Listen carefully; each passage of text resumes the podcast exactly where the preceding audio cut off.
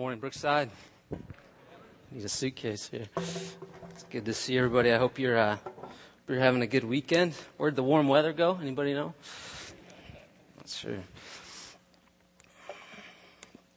Hey, if you're a guest here with us this morning, we uh, we want to say a special welcome to you as well. We're really glad that you could be here with us and and uh, and join us today. We've, uh, we've got an exciting passage of, of Scripture, really, an incredible passage of Scripture to look at this morning. Uh, this is really an exciting week for us as a church, as, uh, as Christ followers, as we prepare, as we, as we look forward uh, to Easter. In the Scriptures, there's so much to say. Um, there's, um, it just can't be highlighted enough in the Scriptures, all the things that are happening in this last week before we get to Easter. And so it's my prayer that today, your hearts will be helped in the preparation and, and kind of in the build to Easter. Um, that you'll be able to walk into Easter and you'll feel like, okay, I'm I'm prepared. So you could look at this weekend as this is like preparation for the celebration. Uh, I want to remind you that this Friday we have our Good Friday service, and so that'll be a great way to uh, to come and get prepared for Easter. It'll be a reflective service that will help kind of prepare your heart, and so that's at six thirty. I want to make you aware of that. Know that there will be childcare um, at that service as well. This week is, uh, it's, it's referred to as, by many as Holy Week, or as many would also refer to it as Passion Week. Uh, you might be a new believer, or maybe you're new to the to the study of the scriptures, and and know this that in the in the first four books of the New Testament, Matthew, Mark, Luke, and John, you find the accounts of Jesus Christ. You find out what he was doing, and and, and the majority of the content of those first four books of the New Testament are all about his ministry, about the things that he was doing, about his life, about his about his teachings. Yet, of all the content in those first four books, of all the ink that's recorded, 30% of that is given to this very last week of his life, called Passion Week. And in order to understand the life of Christ, we've got to understand his passion. You've heard of um, the, the passion of, of Christ. The, the word passion in that context, it means to suffer. It means to, to, to go through something, to endure something. The passion of Christ, you could say, was the purpose of Christ. You could look at this week as Passion Week, but you could also look at it as this was Purpose Week. Jesus said this in John chapter 12 verse 27 as he was entering into this week. He said, Now my heart is troubled and what shall I say? Father, save me from this hour. No. It is for this very reason that I came, th- that I came to this hour. Father, glorify your name. Today, as Rob has said, is Palm Sunday. Today marks the unfolding of the event that kicked off Passion Week, the week that would change the course of history. Today we're going to be looking at Luke chapter 19, starting in verse 28, and, and it's what is referred to as the, the triumphal entry. It's the first in a chain of events that would ultimately lead Jesus Christ very quickly, I might add, to the, his crucifixion before we jump in, I, I just want to ask you, would you pray with me? And, and let's just go to the Lord and let's just say, hey, God, would you speak to us this morning? God, would you have a word for us? So will you pray with me and, and then we'll dive in. Lord, this morning we come to you and we just want to say, Lord, it is a privilege uh, to be able to, to, to open up your word together this morning. And Lord, we're asking you to speak to us today. Lord, we're praying that you would, you would show up and that you would do a mighty thing. We thank you that you promise that you're with us. And so now we pray that you would speak, Lord. Might we reclaim the things that are of most importance to us. Lord, might we today be awakened? Might our, our faith be inspired? Lord, might you open us up this morning to the greatness of who you are? Might you remind us of that? And so maybe just even on your own, just say to the Lord, Lord, this morning I am open to you. Lord, I'm asking you in these next moments, would you speak to me? God, would you have a word uh, for me. And so maybe just have that kind of a prayer with the Lord, even just right now on your own.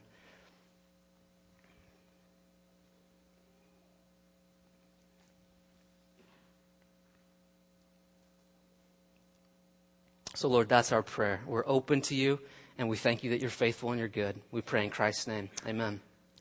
Well, I want to ask you a question, and, and you might jot this down. We'll be coming back to it. Here it is. How do you respond to the coming of the King? How do you respond? Think of an event in your life that you really looked forward to, something that you anticipated, that you prepared for, something that you, you just couldn't wait till it happened. You, the people around you, they knew about it because you were talking about it, you were sharing it, you were excited about it. Is there anything that comes to your mind? Maybe it was a vacation that you were like, oh, I just can't wait. We're going to go, blah, blah, blah. Maybe it was a high school graduation or college graduation or prom or, or a concert or, or seeing some close friends or a family member. What, did, what are some things you've looked forward to? One of the guys on our staff has been looking forward to an event for several months. He and his wife have been preparing in multiple ways. On Tuesday of this last week, our junior high pastor, Brad Zook, and, and his wife, Leslie, welcomed a new baby boy into their home. Let's check out this picture. This is Parker Aaron. He's a good looking little guy, isn't he? Yeah, like a mini Brad, I think. Yeah. Now, needless to say, there was excitement around this, right? I mean, I'm asking Brad all the time, how's Leslie doing? There's excitement. Parents, you know that longing that you had inside of, oh, I can't wait till I see my child face to face. What is something that you've longed for? You've anticipated its coming. You couldn't wait for it to arrive. Last weekend, we were outside, like many of you probably were, and we were doing yard work at home and, and had been outside for quite a while. And, and we heard this loud sound up the street that got all of our attention. It might be a familiar sound to you. Check this out and see if it's familiar to you.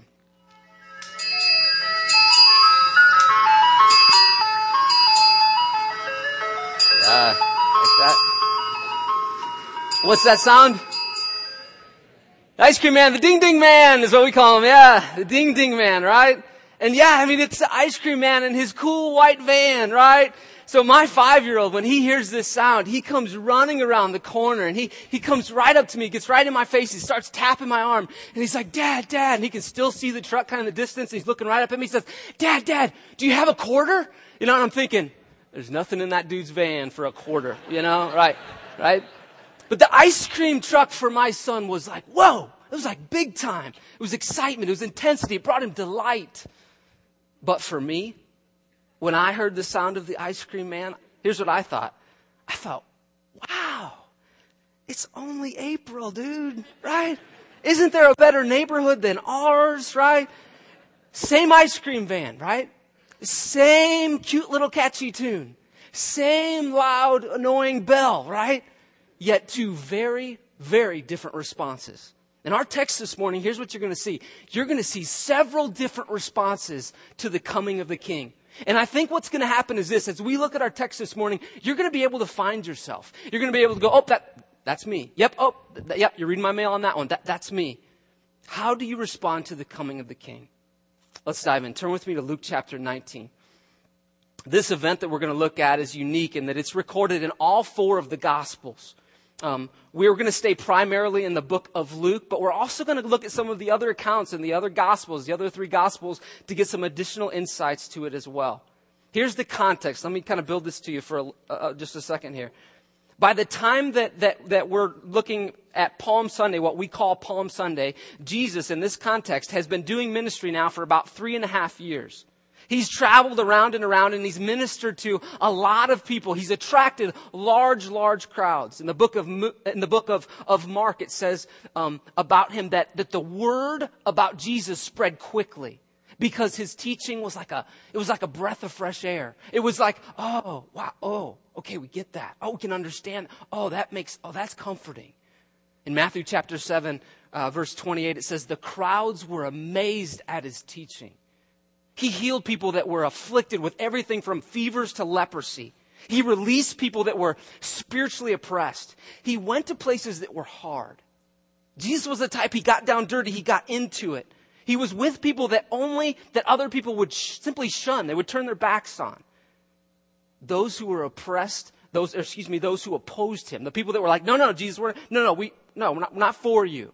Those who opposed him, in large part, they opposed him because he was the type that extended grace to people who they didn't think deserved it. Yet it was those types that appealed most to Jesus. Verse 28, let's look at this together. Verse 28. And Jesus, uh, excuse me, after Jesus said this, and Jesus has been talking about the kingdom of God, after Jesus said this, he went on ahead going up to Jerusalem. As he approached Bethphage and Bethany, now Bethphage and Bethany, these were like two little suburbs right at the base of Jerusalem, about two miles away from Jerusalem. As he approached Bethphage and Bethany at the hill called the Mount of Olives, he sent two of his disciples, saying to them, Go to the village ahead of you, and as you enter it, you will find a colt tied there which no one has ever ridden. And we'll come back to that. There's a ton of meaning in that. Untie it and bring it here. Now, this would have been a kind of an out there request, but there's a lot behind this request. In the narrative that's recorded in the book of Matthew, there's a, it, points this out. Matthew chapter 1, verse 4 and 5. It says, This took place to fulfill what was spoken through the prophet. And then hear this. Say to the daughter of Zion, See, your king comes to you, gentle and riding on a donkey, on a colt, the foal of a donkey. Matthew is quoting the Old Testament book of Zechariah, chapter 9, verse, verse 9. And the way in which this is unfolding is about much more than just, hey, this is going to be better transportation for Jesus. No, no, there's much more to it. This is about fulfilling a prophecy that was written about the coming of the Messiah. A prophecy that was written 500 years before what we're reading. I love this about Scripture. And to a T, this prophecy is fulfilled. Verse 31. If anyone asks you, why are you untying it? Tell him the Lord needs it. If anyone asks you, why are you untying it? Now, think about that. If anyone like calls you a donkey thief and tackles you, is I think what it could be said there. What are you supposed to do? Tell him the Lord's, the Lord needs it. Look at verse 32. It says, those who were sent ahead went and they found it just as he had told them. They, they went, notice this, this is the first response to the coming of the king. What did they do? Those that kind of got this weird response of, go get this donkey and untie it and bring it to me. What did they do? It says that they went. You might circle that word. Those who were sent ahead went. Notice that they didn't say, it doesn't say, notice it doesn't say, those who were sent first questioned. Those who were sent, they debated with Jesus. They said, whoa, Jesus, your thought process is a bit off on this one. No, they didn't do that. You know, like a parent, like a, a kid, sometimes they do this with their parents, at least mine do. Yeah, but no, dad, but. No, there, there was none of that. Now we know how this unfolds. We've read the story maybe before. But this was no small deal to these guys. It couldn't have been. Imagine this in real time. You're asked, hey, go down the street. There'll be a car parked in the driveway. There'll be the owner of the car in his garage just sitting there watching. I want you to go. I want you to get in the car. The, car, the keys will be in the ignition. I want you to start the car and then I want you to back it out and then drive it to me. I mean, that, that sounds, sounds, that sounds crazy. It sounds like more like a way to, instead of following Jesus, more like a way to get to jail, right? Not a good thing. Yet notice their response. Their response was obedience. If you say so, Jesus, we will. If Jesus asked you, question here, if Jesus asked you, if he asked me, if he asked me to do something that was a bit out there like this, how would I respond? How would you respond? How would you respond if you sensed God was saying to you, hey, think twice about that business deal? Oh, that, that relationship that you're in, you, you know you're settling. Don't settle because I've got this for you. Don't, don't, don't settle. Hey, call her, reconcile. Reconcile that relationship. Or that guy you sit to, guy, your boss at work, that, tell him about me. You've been changed. Tell him about me. If, if God gave you that whisper and it was kind of out there and kind of scary, what would your response be? I love their response. It's immediate obedience. Look at verse 33. It says, as they were untying the colt, guess what? Its owners asked, why are you untying the colt? In Mark's gospel, it records that the owner said, what are you doing untying that colt? I picture the disciples at this point beginning to sweat, you know? They replied just as Jesus had told them, verse 34. They replied, the Lord needs it. And I imagine them thinking this, I hope he's your Lord too, right? The Lord needs it, you know, pulling that thing away. I hope you have a friend in Jesus, you know, like, I mean, just kind of like, whoa, we're kind of putting ourselves out here. In Mark's gospel, it says then this, the people let them go. Let them go. It was evident that the owners had some knowledge of who Jesus was because they very, very freely gave of what they owned. Think about the response to the coming of the king as it relates to their possessions. Who needs it? Oh, oh, Jesus. Yeah, we heard about Jesus. Yeah, I'm from Galilee. I heard about, oh yeah, I saw what he did in Bethany two days ago. Jesus. Okay, Jesus, yeah, go ahead. You can take it. Here's a question Is there anything that I own? Is there anything that you own that I wouldn't be willing, that you wouldn't be willing to give up for the sake of the gospel? Don't miss this. One of the things you gotta love about these, these owners is that they were, they were very free with their stuff. They were open handed. They were at the disposal of Jesus. That was their moment. That was their response to the coming of the king. Look at verse 35. It says they brought it to Jesus and they threw their cloaks they threw their cloaks on the colt and they put Jesus on it. So they, they make kind of a makeshift saddle for Jesus. Now remember the prophecy from Zechariah. Imagine the significance of this picture of, of Jesus now riding on a donkey. If you would have grown up in the synagogue, you would have heard this verse from Zechariah chapter 9 verse 9. And so, and when you saw that, I mean, to us, it's kind of like, oh, whatever, you know, but to them, it was like, whoa, this would have been a big deal. This whole donkey thing to us is kind of interesting. But to a, a person that would have grown up in the synagogue, this would have been huge. It had tons of significance. The words of Zechariah, your king comes to you righteous and having salvation, gentle and riding on a donkey. Having salvation. Second Peter chapter 3 says he is patient with you, not wanting anyone to perish, but wanting everyone to come to repentance. Jesus enters Jerusalem humbly as the Prince of Peace a military leader. Now, they would have showed up in, in Jerusalem on a horse, a strong horse. What's interesting is that in Jesus' second coming in the book of Revelation, we see this. What does Jesus come on? A white horse, power. But this time, his first coming, he comes in humility. Verse 36. Here's another response from the people. As he went along, the people, they spread their cloaks on the road. They spread their cloaks. This was an ancient custom. It, it symbolized their respect for him. It symbolized that, that they were saying, Jesus, we submit to your authority. It was like rolling out the red carpet. It was like to say, hey, Jesus, we place ourselves underneath you, underneath your leadership, even to walk over if, if necessary. It indicated a willingness to, to bow, to, to yield. It's like when you go to a wedding and the cute little girl, you know, she walks down the aisle and she passes out the, the little flower petals. You know that scene? What is she doing? She's preparing the way for an honorable entrance of the bride.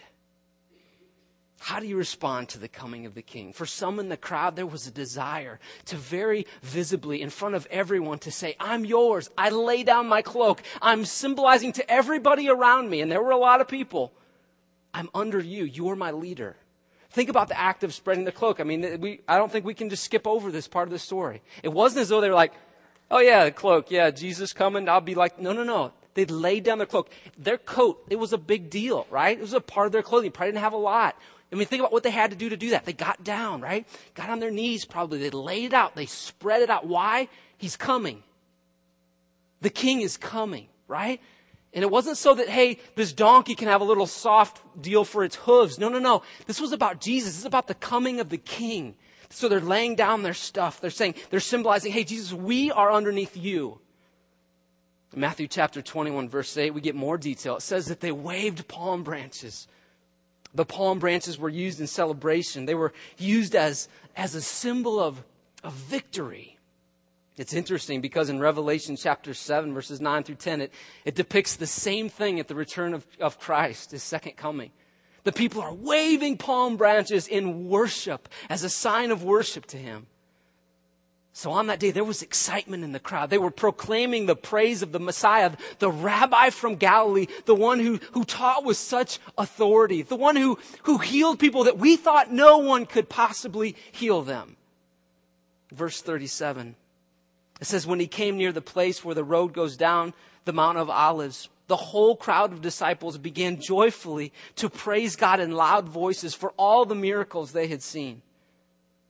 In John's gospel, it says this the, the next day, the great crowd that had come to the feast heard that Jesus was on his way to Jerusalem. There's a buzz. There's a whisper, Jesus is coming. Jesus is coming. He's coming.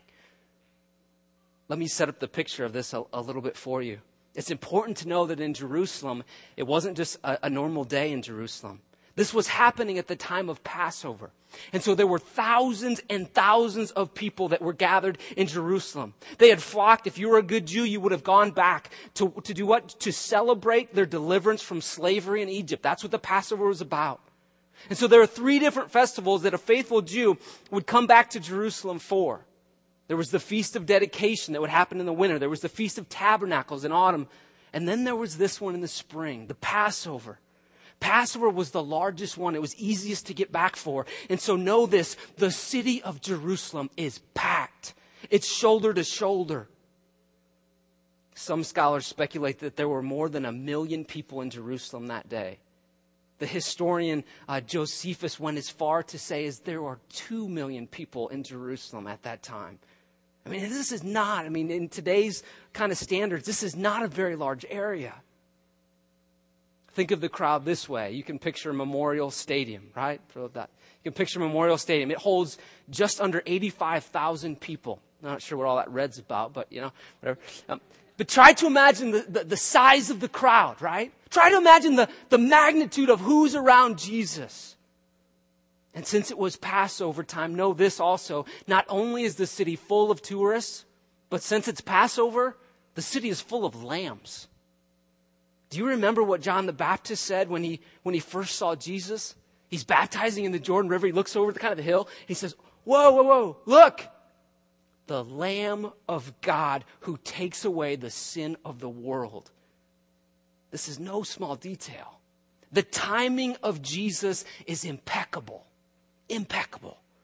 If you have something in your life right now that you're worrying about, that you're wondering about, and you're, you're asking this question, God, do you, do you see what's going on? God, are, are you in the details? God, do you understand my situation? Be encouraged. And I love this about Scripture. It's details like this, it's fulfillments of prophecy that remind me God knows. God understands. He cares for you. He is in the details. Look at the rest of that verse. It says this crowd, massive crowd. It says they began joyfully to praise God in loud voices for all the miracles they had seen. Now, in addition to the miracles that Jesus performed that for most of them in, in Galilee, that's where he did most of his miracles, there was one miracle that attracted a lot of public attention. And that's probably what's being referred to here. Because just days before this in, in, in, Bethany, about two miles from, from Jerusalem, in a very public way, Jesus performed a miracle that got a lot of people's attention. His friend Lazarus has died. He's been dead for four days. Even his sister says to Jesus, Lord, Lazarus has been dead for four days. Leave him. Don't open the tomb. By four days, he stinks by now. Don't. Jesus, he says, "Hey, open the tomb." He gets gets the tomb open. He says, "Lazarus, come out." Now, unlike most of his, his miracles, this was very public. This was on display. There was a buzz about Jesus. People were probably like touching Lazarus. Wow, you are alive. And there was a buzz about Jesus, a big time. Look at verse, look at verse 38. They're proclaiming to this Messiah, this, this King that they've seen do these things. Blessed is he who comes in the name of the Lord. Peace in heaven and glory in the highest. They're joyfully quoting Psalm 118 verse 25. Again, they've grown up in the synagogue. They know these verses. Oh Lord, it says, save us. Oh Lord, grant us success. Blessed is he who comes in the name of the Lord. In each of the other gospels, it records that the crowd was yelling, Hosanna! Hosanna! Blessed is he who comes in the name of the Lord. Blessed is the King of Israel. And the Hebrew, as Rob said, Hosanna means save now. Save now, I pray. Urgency. Look at the response to the coming of the king. Look at this next one, verse 39. Some of the Pharisees in the crowd said to Jesus, Hey, teacher, rebuke your disciples. Their reaction was one of disbelief, the Pharisees. The Pharisees for, were known for being the, the types that they were like, hey, we'll do it our way. We'll look good on the outside, but our hearts will be far from God. In Matthew's gospel, it says that they became indignant. They were angry about Jesus. They charged Jesus with being not of God, but with being empowered by the powers of Beelzebub, the ruler of the demons from Matthew 12. That was their interpretation of him. How do you respond to the coming of the king? The Pharisees, they saw him and they said, with disbelief, no, no, no, not the one. Jesus, tell your disciples, Shh, it's too loud. Do you know what's going to happen if you keep doing that? Notice Jesus' response to them, verse 40. I tell you, he replied, if they keep quiet, the stones will cry out. Those who responded with praise, Jesus does this to them. He affirms them. Now, this, this here is a, uh, I got it here somewhere. This is a non talking stone, okay? Non talking, right? I wish it was. It'd be pretty cool, wouldn't it? can make a lot of money off a talking stone, right? But here's what Jesus is saying. He's saying, hey, you know what? if they don't praise me, Pharisees, if my disciples, if the people around me don't bring me praise, I'm coming into Jerusalem obedient to my Father. I will die for the sins of mankind. If they don't praise me, the stones will cry out. I will be praised. My creation will cry out to me. Verse 41. As he approached Jerusalem, he saw the city. This is the climax, I think, of this whole thing. As he approached Jerusalem, he saw the city and he wept over it. This is a window into the heart, into the mind of Jesus Christ. Remember that there are thousands, though, and thousands of people, and they're yelling at Jesus, Hosanna, Hosanna in the highest. I mean, they're singing his praise, thousands and thousands of them. Yet Jesus doesn't get caught up in the midst of it. I mean, if that were me, I would be like, oh, feeling really good. This is like a cool parade. No, no, no. He doesn't get caught up in it at all. He thinks about the spiritual condition of these people, and he begins to sob. He knows that in a matter of days, those who are proclaiming, some of those who are proclaiming, Hosanna, Hosanna, they will proclaim, crucify him. Crucify him. If you flip back in your Bible to Luke chapter 13, verse 34, you get a taste of the heart of Jesus and why he was moved to sobbing over these people. Verse 34 of chapter 13, Oh, Jerusalem, Jerusalem, you who kill the prophets and stone those sent to you. How often I have longed to gather your children together as a hen as a hen gathers her chicks under her wings, but you were not willing. And to that response, to that unwilling response, it says, what does Jesus do? Jesus sobs. Back to Luke chapter 19, look at verse 42. As he approached Jerusalem, he saw the city, wept over it, and he said, if you even you had only known on this day what would bring you peace what would bring you peace and and this isn't just like hey what would bring you absence of war that's not what Jesus was referring to. This is that word shalom. This is the whole idea of, of wellness, of, of wholeness, of goodness, of blessing, of favor with God. Just a few verses before this, Jesus says in, in Luke 19, 10, he says, For the Son of Man came to seek and to save that which was lost. His heart is, his heart is, is, is pounding for these people. If you would only have known what would bring you peace, but now it is hidden from you. Verse 43. The days will come upon you when your enemies will build an embankment against you and encircle you and hem you in on every side. They will dash you to the ground, you and your children within your walls. They will not leave one stone on another because you did not recognize the time of God's coming. You might jot this down. In 70 AD, the Emperor Titus came, and this very thing happened. Jerusalem was overtaken. It was a, a bloody destruction. The Jews resisted the Romans and, the, the, and infuriated the Romans, and they leveled the city. They leveled everything but one portion of a wall, which is now still there today. It's known as the, the Wailing Wall, part of the temple. Let's get really practical as we close. How do you respond to the coming of the king? You know, maybe you come here today and you would say this. You would say, there are challenges in my life. Maybe you'd say it's a relationship. It's, it's my children are going through something. It's something, whatever it is, it's something at work, whatever it might be. Maybe for you, the best thing that you can do is this. You can be like those, those people in the crowd that were, they heard, oh, Jesus is coming. And when they saw him coming, what they do, they, they laid down something that was important to them.